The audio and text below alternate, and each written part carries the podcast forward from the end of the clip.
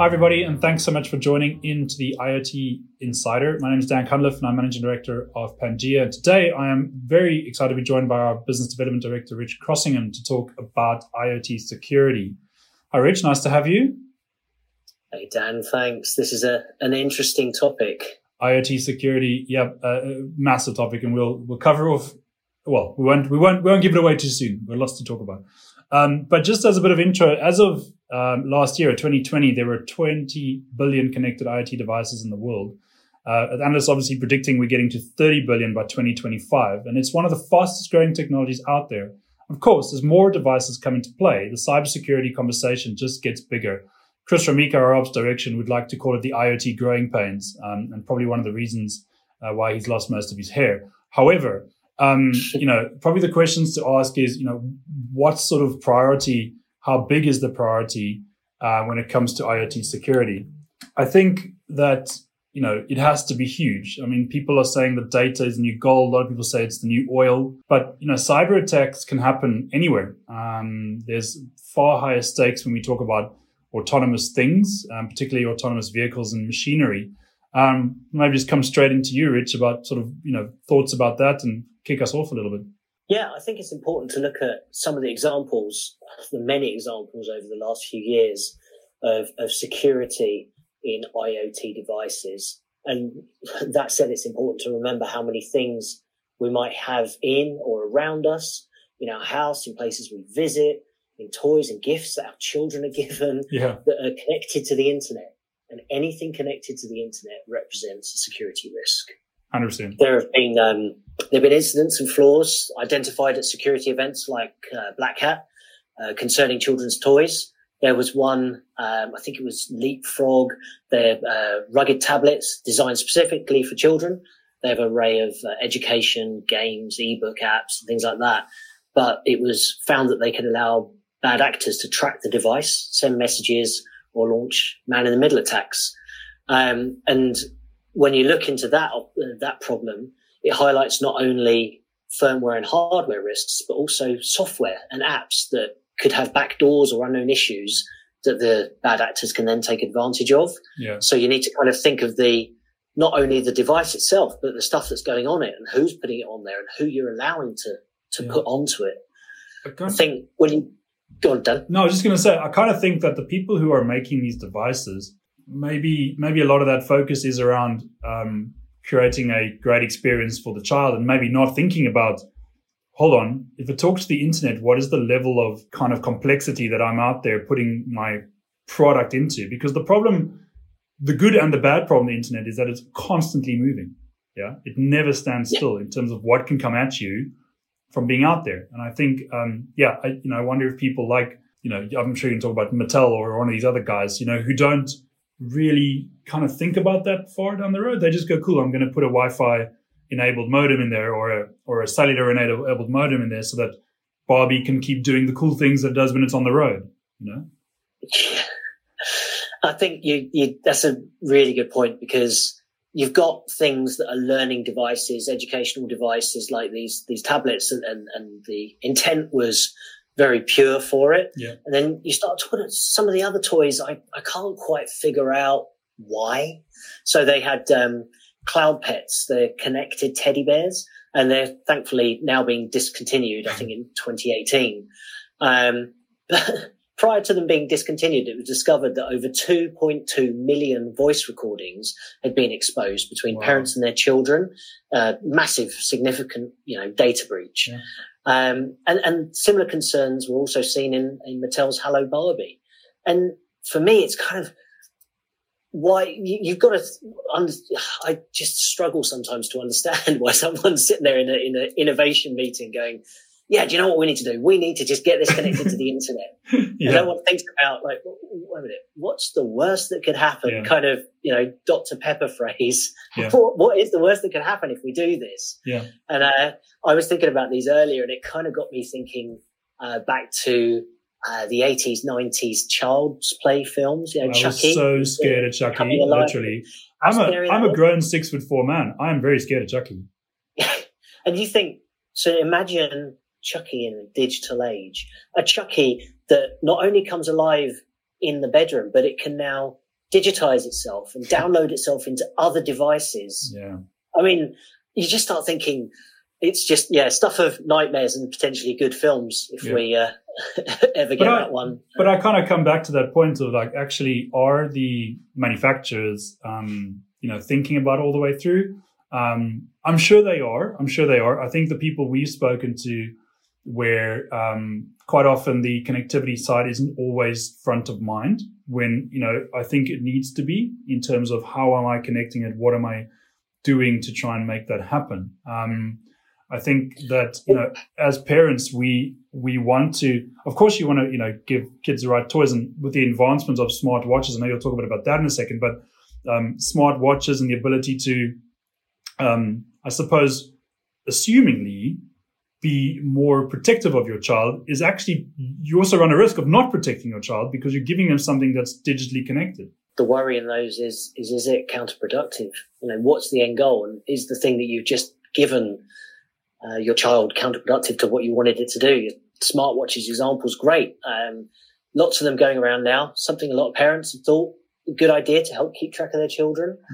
Mm. Um, but if you can expose personal and location data, you then open the door for various insidious threats. Yeah. I'll leave it there, but you know there are a number that have been identified, um, which uh, these devices all had security issues and hackers could then track and call children. And that's the last thing you ever wanted. You know, you've actually created the problem more so than if you'd not given them the device in the first place. So yeah, it's, um, it's, it's concerning, yeah. but I think you can also then start moving from children's toys to, to adults toys. Yeah. And I, I, I like the segue here because you start thinking, well, what, what do I have?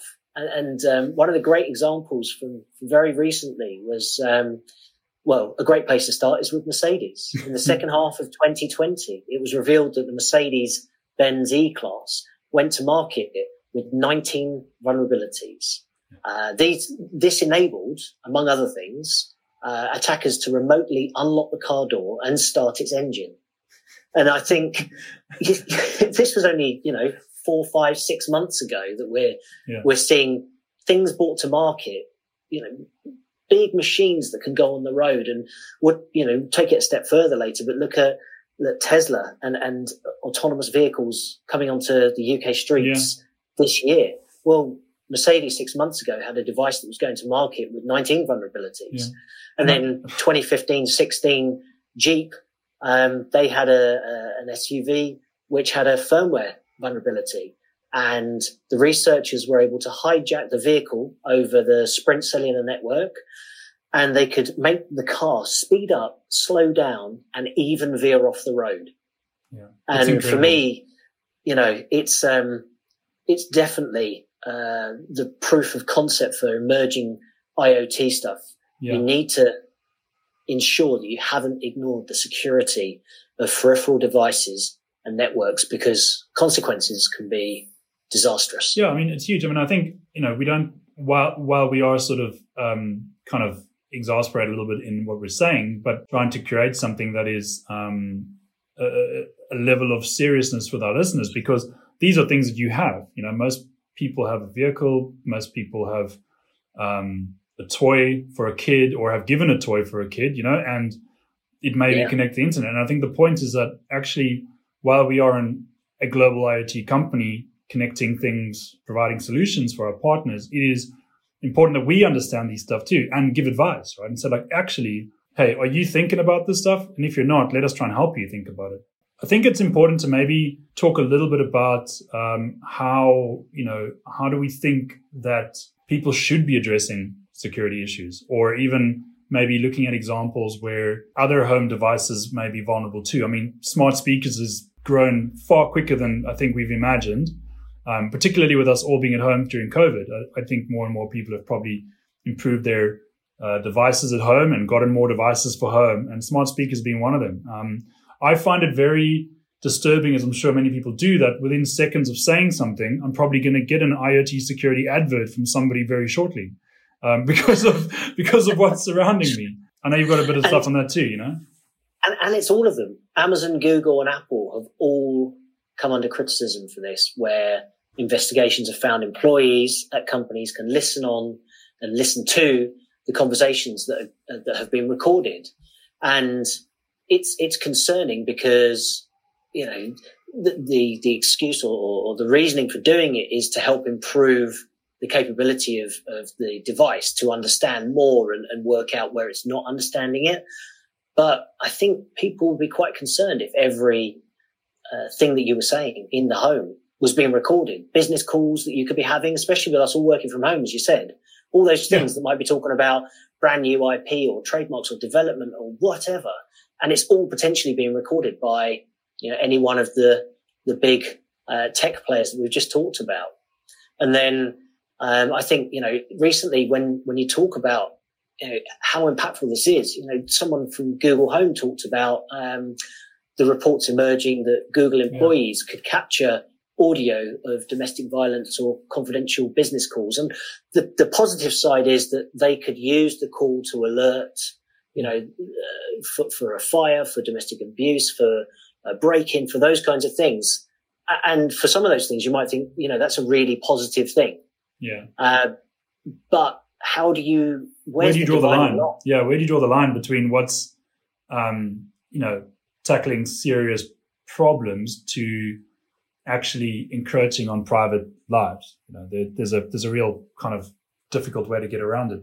I did watch a very interesting um, startup talk about monetizing that for for greater good, where you could take that piece, but you know, back to the security side, you'd probably consider that we probably want to not have that stuff be able to be um, broadcast everywhere it wants to go.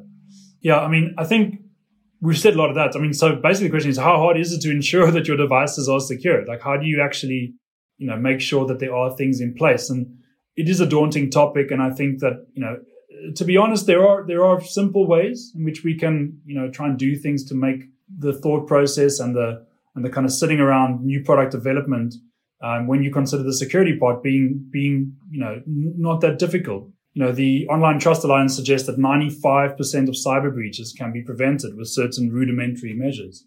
Um, and you know, maybe maybe we should go through some of our top tips that we can sort of offer people, and at least they can walk away from the podcast today with some ideas should they should they need them. Yeah, I, I think when you talk about that 95%, one of the really interesting ones uh, that we were talking about earlier was the uh, Mirai botnet in 2016, uh, yeah. and that you know that only became so successful because of its ability to use insecure IoT devices, digital cameras, DVR players, creates a DDoS attack from that, yep. took down loads of the internet, Twitter, Reddit, Netflix, all that kind of stuff. God, could you imagine being without Netflix nowadays? Um, no. and, and Disney Plus and the others. Um, but you know, it was once it had been reviewed, it was entirely preventable if the device's default passwords had been changed yeah. and the software was updated. And it's it's those kinds of things. And you think if if people just update. So I think maybe if we run through the top tips, um, yeah. and we probably address most of the issues that yeah. we'd see out there. Well, you've touched on the first two, which is which is pretty obvious, and like sometimes it's just seen as a chore, but you know change the passwords. And even me personally, I've been guilty of that, right? I mean, sometimes you go like, oh, just, just leave it for now, I'll come back to it. But it's actually very important because the improvement in kind of hacks and the ability to try and infiltrate your secure password areas is um, constantly moving every day. And you don't realize it, but you probably have tens of different websites where your passwords are probably similar. And, you know, it just needs to find one and then sort of find its way through into kind of replicating that. Um, the other one is obviously, yep. you know, keep your devices updated. Don't fall into the cycle of just hitting remind me later. Again, it's something that personally I'm sure everyone on the call has done. It's like, yeah, I'll just I'll pick it up later because I'm kind of busy with this task right now. Um, it's two things you can pick up on. Yeah, I, I think sometimes it's not necessarily the right thing to just go straight for the cheapest IoT device on the market. Um, I get, you know, there are budget constraints for everything, but if, if it's impossible to change the, the, the, the already preset password with a yeah. capital P and then a SSWRD, you're, you're in a real, opening yourself up to a real world of pain. Uh, for later on. So I think you know when you're buying something, um, assess what it can and can't do, because there's no way that you want that to be the piece that takes everything else down in, in your home environment, in your work environment, where, wherever it is. Yeah, I, I, I, would add some of that. Some of the um, interesting companies I've um, come across in particularly IoT security and, and device security are using real world elements uh, to try and improve the way that the security works. So an example would be some of these devices will have a sensor on them that could pick out the weather conditions or the humidity conditions at that moment and then compare that with what it is supposed to be. And if that's not right, then they know that's that's not exactly what we're expecting to be spoken to by some other kind of incoming message. And um, I find that quite fascinating because it's impossible. Well, I say it's impossible, but it's very difficult to get it right. If you said, what is the temperature to the second decimal point in Miami to actually get it correct or, or whatever it might be, um, using real world implicit examples of what the sensor has read and what you're saying it's going to be is pretty interesting. Yeah, yeah, definitely. I think you, we kind of think of security now, and when you when you watch films that are set in the future or a few years ago when you're watching films that were set now yeah. and people would be accessing doors with fingerprint scanners or biometric readers under their skin yeah. or um, iris recognition and you think you know people have highlighted iris recognition and, and fingerprints they're so unique that it it adds a, a, level of complexity that most people don't ever add to their passwords yeah. so being able to add those kinds of things in um, make a you know a very hard to beat two factor authentication process. Yeah, exactly. Well, we'll kind of. I mean, one of the other big ones, obviously, a lot of our clients use this with us, but you know, choosing the right IP address structure. You know, do you want something that is going to be um, easily accessible on the internet, or do you want something that's going to be way more private? You know, um, a lot of our customers choose us for private IP services where in fact, it's kind of hidden, you know, and it's very difficult. Um, uh, it makes it harder to actually access those devices be- because of that. And you know, it's a simple thing, really, isn't it? It's not a difficult thing to to add on. You can you can, you can make it really simple. Absolutely, and I think a lot of people sometimes skirt around this issue because they don't quite get what a public static IP or a private static IP is. I think if anyone wants to ask us and, and, wants us to help them understand the benefits, the pros and the cons to it, you know, absolutely always email in, ask us the questions, and we'll help show you what the best solution is for what you need, you know, security over, um, uh, you know, dynamic capability or whatever it is. Yeah. But, um, we're always more than happy to help explain because sometimes people don't want to ask. They're like, oh no, I think it's right to have this kind of IP addressing, but I would always say if you're not 100% sure that you know exactly what that means, security and IoT security um, yeah. is so much of a potential risk that you should absolutely ask the question. Yeah, no, for sure. I mean, and I think probably the, the last tip is, um, you know, if you have strict guidelines to follow or there are particular um, requirements, we've, you know, there there is there is a lot of requirement we believe in the market for certain content filters that you can provide, um, where you can be very specific in the things you want to connect to and things you don't want to connect to. Um, even as far as using genres rather than specifics to try and get you through those questions. We um, we actually look after close to um, just over 100,000 vulnerable homes that need to connect to the internet but cannot or should not be connecting to things that are probably not allowed, but equally we don't want attacks towards them either. So looking after those using content filtering um, is a is a really big play. Um, just to close off, um, the UK government actually announced that they want to make IoT devices safer. Obviously, understanding the increased volumes and particularly those for consumers. Do you want to just touch on those laws that they passed through as well? Yeah, yeah, definitely. So I, the law basically states that um, IoT device passwords must be unique manufacturers must name a point of contact so anyone can report a vulnerability, which is a, which is a big and important yeah. one because there are a lot of people now have the ability to report these things and you know, people make a, living out of them by reporting and getting paid for identifying uh, flaws in firmware and software vulnerabilities. And I think a lot of people, just you, me, and and, and the person on the street, wouldn't know who to go to to no. speak about. So it's a real key thing. If you spot something and you think it's a problem, absolutely having the right person to be able to report it to is is key. Yeah. I think the other one they touched on was uh, manufacturers must tell customers how long they'll support devices for with security updates. This goes back to also enterprise level um, hardware where you'll you'll buy it and the life cycle of that hardware will be three to five years, maybe a bit longer. And you'll get firmware and security and vulnerability updates, and then they'll start their end of life cycling. Yeah. And once yeah. you reach you know, the, the complete end of life of that device, they won't release new patches, new mm. firmware.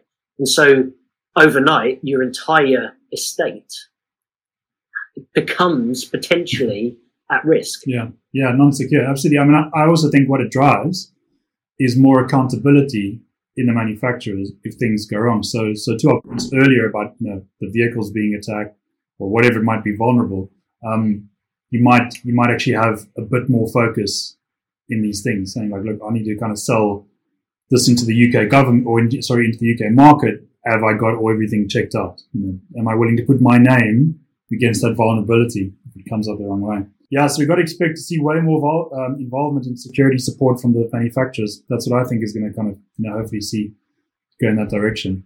Excellent. I mean, I think there's more we can say here. Um, I don't know if you wanted to kind of close off on anything. I think it's probably important to highlight the positive side, the the amount of devices that are connecting every day to the internet.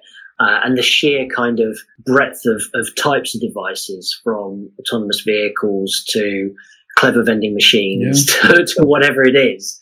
Um, and yet, you know, we, we have highlighted some, uh, some that are cause for concern, but there's probably um, many times the amount of products that meet that requirement uh, that are meeting the security requirements as well.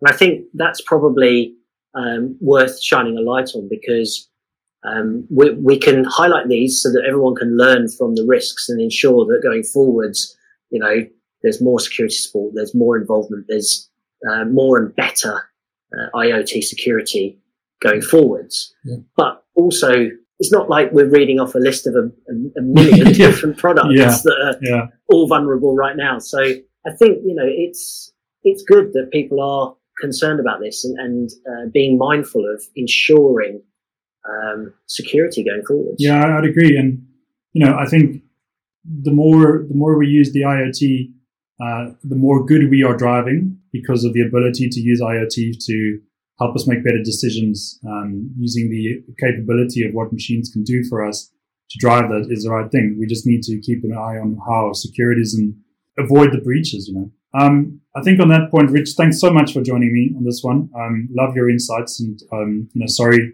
well, I'm sorry for myself. We had to bring Chucky into the conversation. Um, but anyway, you know, I'll get over it somewhere. Um, but to our, to our audience and, um, you know, if you've got an IoT solution that you want to secure, head over to our website, check out any of our IoT security blogs, um, or even better, give us a call.